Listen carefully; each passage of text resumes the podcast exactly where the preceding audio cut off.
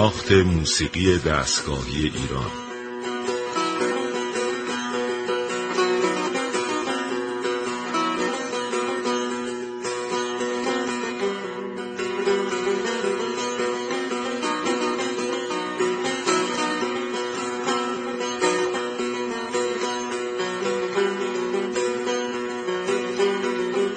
تهیه کننده و مجری محمد رضا لطفی.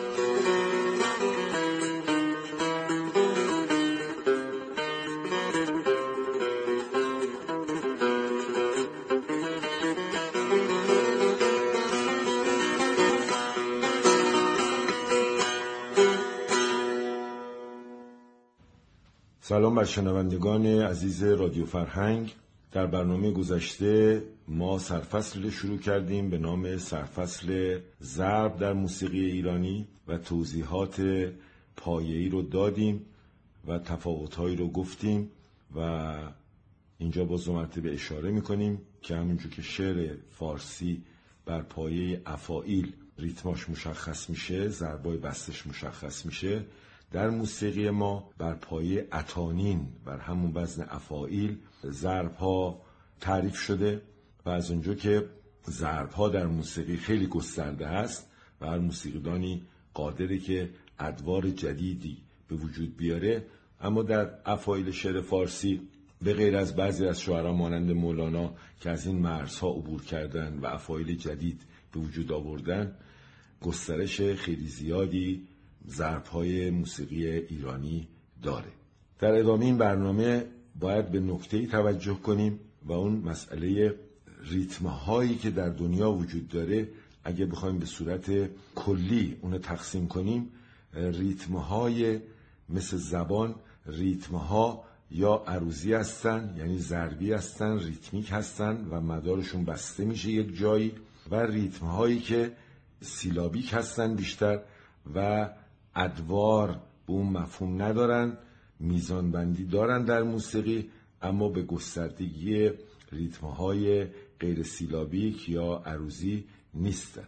اینجا یه مقدار مسئله رو باز می‌کنیم ما. شما وقتی که در بعضی از زبان ها مثل انگلیسی می‌خواین از موسیقی کلام استفاده کنین برای مثال وقتی میگین که This is my life شما این رو در واقع به صورت سیلابیک می‌تونین استفاده کنین یعنی بگین This is my life. و برای هر کدوم از اینا می‌تونین یک نغمه موسیقی قرار بدین. مثل This is my life. هیچ مشکلی برای موسیقی سیلابیک به وجود نمیاره و بیشتر سیلاب ها مساوی هستن.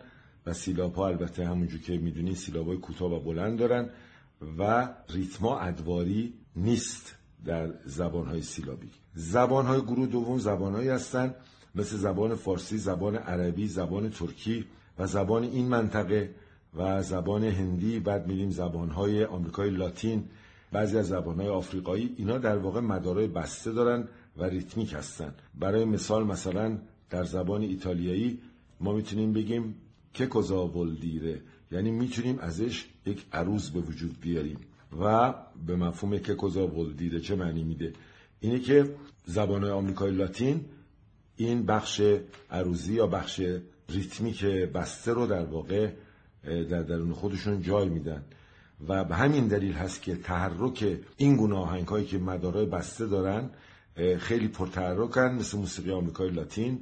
و مثل موسیقی عربی مثل موسیقی ایرانی مثل موسیقی هندی که می‌بینین که خیلی ریتم درش خیلی نقش داره. اینجا یک نکته رو باید اشاره بکنم و اون رابطه زبان با ریتمه و رابطه خود زبان به مفهوم زبان فارسی نه به مفهوم زبان به عنوان سخن گفتن یک اندامی در دهان که ما ازش برای سخن گفتن استفاده می‌کنیم در ایران قدیم و در هند و در خیلی از کشورها حتی پاکستان افغانستان ریتما با زبان به سرعت می‌خونن و سرعت استفاده از زبان کمک می‌کنه که ذهن ما در درک ریتم خیلی راحت تر باشه اگرچه در غرب هم با بعضی از سیلب ها مثل د و گ مثل دگ دگ دگ دگ دگ استفاده می‌کنن اما در اینجا کار مشکل تره و هندی تو این کار خیلی استادن. در ایران قدیم هم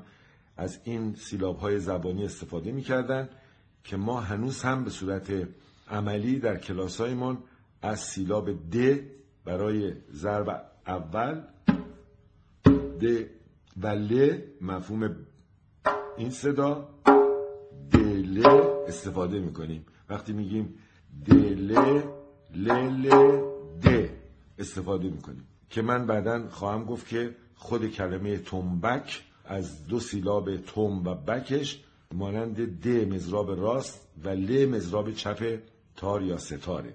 اما نکته که اینجا امروز در واقع بحث ما هست در ابتدا مسئله واحد محاسباتی ریتم در موسیقی شرقی هست. این نکته خیلی مهمه. ما در شرق از اجزاء ریز ریتم محاسبه می کنیم و به زمان بزرگتر می رسیم در موسیقی کلاسیک یا موسیقی اروپایی ما از زمان بلند از بالا زمان بلندی داریم و این زمان بلند به ترتیب میاد به کوچکترین زمان می‌رسه. این نکته را اگر ما درک نکنیم دچار یک مشکل بزرگ در ریتم خانی میشیم. کسانی که با ریتمای غربی کار کردن و می‌خوان با ریتمای غربی تنبک رو هم همچون ریتمای غربی تدریس کنن و توضیح بدن و توجیه کنن دچار این مشکل میشن که خیلی از واحدهای ضربی رو ریتم ها و میزانبندی های غربی قادر به محاسبه یا نوشتنش نیست و اگر بخواد بنویسه باید روش های نو که در اتنوموزیکولوژی استفاده میشه رو استفاده بکنن. در این برنامه من وارد جزئیات نمیشم چون ممکنه برای شنوندگان ما سخت باشه درکش. من در این برنامه به اجبار باید مسائل موسیقی رو ساده تر توضیح بدم تا دوستان ما و شنوندگان عادیتر ما هم بتونن از این برنامه استفاده کنن. اگرچه کار بسیار سختیه. ریسترین واحد محاسبه ضرب در موسیقی شرقی ما و در ایران در گذشته کلمه بوده به نام نقره. نقره به مفهوم یک صدایی که در کندکاری استفاده میشه که شما یه چیزی رو می‌کنین. مثل پرنده دارکوب که این کار رو انجام میده. در ایران اگر بخوایم معادل نقره که عربیه معادل فارسی بذاریم همون کلمه پرنده دارکوب خود کوب از کوبیدن میاد و معادل از همین لغت کوبه یا کوب دنگکوب در آسیاب های آبی استفاده میشه. دنگ یعنی صدا کوب یعنی کوبیدن که وقتی که این آسیاب های آبی حرکت می‌کنه یک محوری داره که میاد روی گندم می‌خوره. که این حالت بهش میگن میگن آسیاب های دنگی یا دنگکوبی یا دنگکوب که این وسیله رو میگن اصلا دنگکوب که می‌خوره میگه کوب کوب کوب. در واقع لغت معادل فارسیش که توی سازای ضربی هم بهش گفتن ضربهای کوبه‌ای که درسته از همین لغت میاد خود کوب یعنی این صدا. کوب که شبیه تومه. توم. توم. توم. و چون دیگه اینا بک نداره دو تا صدا نیست فقط کوبش مونده و می‌تونیم معادل کوب استفاده بکنیم. ولی نقره که ما در این برنامه ازش استفاده می‌کنیم مثل تقه میمونه و از کندن میاد که یک عملی رو شما بکنین به این صورت بکنین و صدای تولید میشه بهش میگن نقره. در اصفهان اگر رفته باشین که حتما رفتین یا در شیراز در بازار شیراز می‌بینین که اینایی که تو کار سینیکاری هستن و شکلهایی رو روی مجموعه و سینیا در میارن یک وسیله ای دارن که با این وسیله با چکش ریزی از این عمل نقره استفاده می‌کنن جالبه که کسانی که بچه‌ای که بچگی کار کردن و مسلط شدن دیگه محاسبه نمی‌کنن چند تا نقره باید بزنن به صورت وقتی می‌زنن می‌زنن تا تا تا تا تا تا تا تا تا تا تا تا تا خب با همین زمان تعداد نقره محاسبه می‌کنن از نظر زمانی که تعداد تعداد زدن. و همیشه همون ده می‌زنن همون شش می‌زنن همون سه می‌زنن. و شکلهایی به وجود میاد تو مجمعا و تو سینی ها و حتی توی نقره ها در واقع در بعضی از استایل های نقره هم از همین عمل استفاده می‌کنن. پس ریسترین واحد ما نقره است. نقره اگه بخوایم امروز با علم جدید با وسایل جدید بگیم که چی هست؟ درست مثل ثانیه شماره ساعت میمونه. یعنی شما یک ساعت 60 دقیقه طول می‌کشه تا یک ساعت بپره جلو اقربه و هر دقیقه هم 60 ثانیه طول می‌کشه که یک دقیقه بره جلو. و اگر ما ثانیه شماره بگیریم به عنوان نقره در هر دقیقه 60 تا نقره داریم. 60 ثانیه در واقع حرکت می‌کنه. و اگر بخوایم نقره های ریستر داشته باشیم از ثانیه بهترین وسیله کرنومتره. کرنومتر واحدهای کوچکتری رو برای ما تقسیم می‌کنه. خود یک ثانیه هم در واقع تقسیم می‌کنه و به شما نشون میده. حالا در ضرب ما بخوایم مثلا حساب کنیم. این اگه ثانیه ما باشه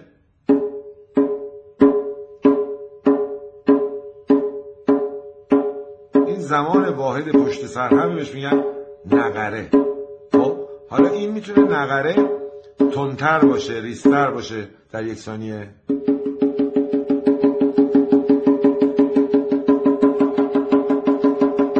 می‌تونه با دو دست تندتر هم باشه. این در واقع زمان رو به ما نشون میده که ما در یک واحد زمانی چند نقره داریم که محاسبه کنیم زمانش چقدر میشه. برای مثال وقتی شما میگین میگین که مرا عاشق مرا عاشق. شما میایین این نقره رو می‌زنین. مرا عاشق مرا عاشق. محاسبه می‌کنین که چند تا نقره زدین. تا هر نقرهتون اگه مثلا یک ثانیه باشه یا یک دهم ثانیه باشه مجموعه یک فراز ریتمیک بسته رو در واقع زمانش رو به دست میارین. و این زمان در اصل واحد زمانی یک پاره از شعر شما رو تشکیل میده یا یک پاره از اتانین شما رو تشکیل میده و محاسبه می‌کنید اینجا بحث دیگه سیلاب بلند و سیلاب کوتاه نیست که دو تا سیلاب کوتاه میشه یه سیلاب بلند. که من اینجا باز اشاره می‌کنم که چون ابتدای امر شعر فارسی رو بر پایه مختصات شعر اروپایی به صورت سیلابیک محاسبه کردن آقای خانلرینا در ابتدای امر فقط قائم بودن به در واقع یک سیلاب بلند یک سیلاب کوتاه که یک سیلاب بلند از دو سیلاب کوتاه تشکیل می شد اما من و بعضی از محققین متوجه شدن که ما سیلاب های دیگری هم در محاسبات خودمون داریم و آقای دکتر حجاریان در مقالی که در آوای شیدا در آمریکا نوشته بودن اینو مطالعه کردن. حدود دوازده نوع سیلاب های کوتاه و بلند داریم. به همین دلیل ما نمی‌تونیم به طریق سیلاب های کوتاه و بلند فقط محاسبه کنیم ما فقط می‌تونیم ریتم های موسیقی مدار بسته رو به وسیله نقرات که واحد های مساوی سریع دارن زمان یک شعرمون یا زمان یک اتانین بستهمون رو در اصل محاسبه کنیم بعد از این توضیح که دادیم بعضی از دوستان ممکنه بگن خب این کار سخت محاسبش من یک روشی رو برای دوستان میگم که این کار رو راحت می‌کنه. شما هرگاه که می‌خواین یک ریتم بسته ضرب بسته رو حتی پیچیده باشه لنگ باشه. مثل مثلا باشه درام بابام بام دیری دید برام دیدیم دارا دید دید خب می‌تونین در واقع اینو با نقره کوچیک خب حساب کنین. برای اینکه این حساب کنین شما یه مداد سیاور میدارین یا یک ماژیک حساس از موقعی که شروع می‌کنین با ضربات مساوی اون ریتم می‌خونین و این تقه ها یا این جای اثر خودکار یا مدادتون رو کاغذ میمونه. تا اولین سر ضربی که میاد محکم می‌زنین و میستین تعداد این علاماتی که رو کاغذ شما قرار گرفته رو شما جمع بزنین مثلا میشه 24 تقه 24 نقره. حالا این 24 نقره در اینجا شما محاسبه می‌کنید که در ضربهای بزرگتر چند واحده.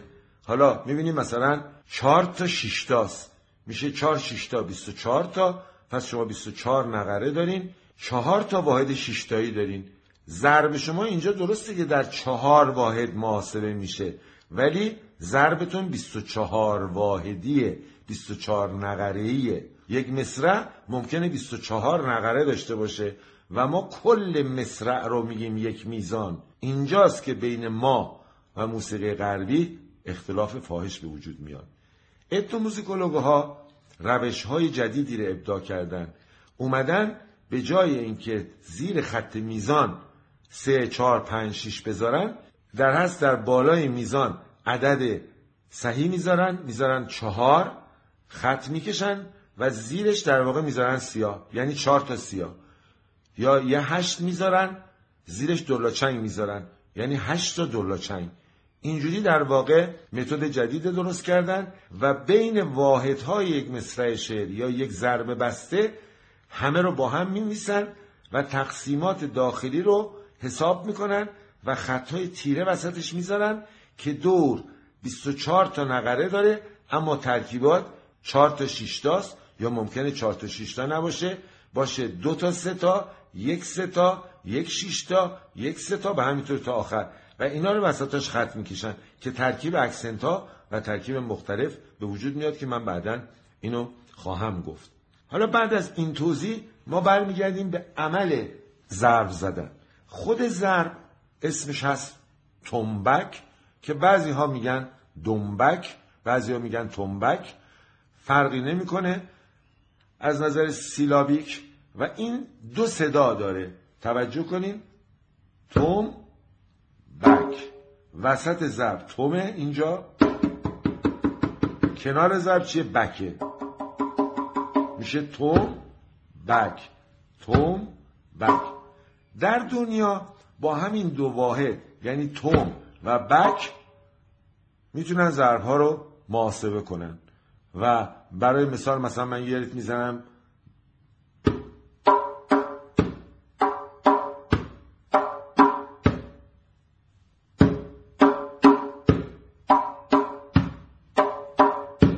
این وقتی ما بخوایم ما نقره حساب کنیم میگیم چی یک دو سه یک دو سه چهار یک دو سه یک دو سه چهار یک دو سه یک دو سه چهار یک دو سه یک دو سه چهار یک دو سه یک دو سه چهار یک دو سه یک دو سه چهار و تعداد نقرش میشه هفت تا اگر ریسترش بخوایم می‌کنیم هفت و ضرب در دو می‌کنیم میشه چهارده تا نقره و اینجوری اگر ملودی ما از مجموع هفتا مثلا اگر دولا چنگ باشه ما توش سلا چنگ داشته باشیم برای محاسبش باید چیکار کنیم؟ چهارده تایی بگیریم که بتونیم به محاسبمون دقیق تر باشه. پس توم و بک میشه تومبک حالا اینجا برای اینکه ما بتونیم از دست چپ ما هم خوب استفاده کنیم من اومدم گفتم توم بک که که میشه واحدی به وجود میاد که این واحد عمومی ترین واحد ریتمیک ماست که در زبان فارسی استفاده می‌کنیم. میشه توم بک توم بک توم بک توم بک توم بک بک توم توم بک توم پس ما با سه المان توم و بک یا توم و بک و که همه ریتم می‌تونیم بزنیم اگر تا نوازنده حرفه‌ای ضرب نباشید. اینجا نکته ای هست. وقتی شما میگین نوازنده حرفی ضرب مثل نوازنده حرفی تار سالیان دراز زحمت باید بکشه تا بتونه تکنیک های مختلف ریتم های مختلف شناسایی کنه و دستش قوی بشه و درکش قوی بشه. این میشه نوازنده تنبک حرفه‌ای. ولی همه نوازنده های دنیا که پرکاشنیست نیستن. اما این حد رو باید بتونن با تنبک اجرا کنن یا با دهنشون بزنن. می‌تونن بگن توم بک توم بک توم بک و اینجوری در واقع شناسایی ضرب رو یاد می‌گیرن. شناسایی ریت و شناسایی ضرب احتیاج نداره که شما حتما حرفه‌ای نوازنده ضرب بشین و 15 سال از عمرتون رو صرف تنبک نوازی بکنین. چون قراره که تارزن بشین قراره ستارزن بشین. اما این حداقل رو باید بدونین و با ریتم های ادواری ما که ما حالا اصطلاحا به این ریتم های ادواری اصطلاح شده در گذشته میگیم پایه ها ما در موسیقی ایرانی پایه هایی داریم. مثل این. پایه است. یا این پایه است.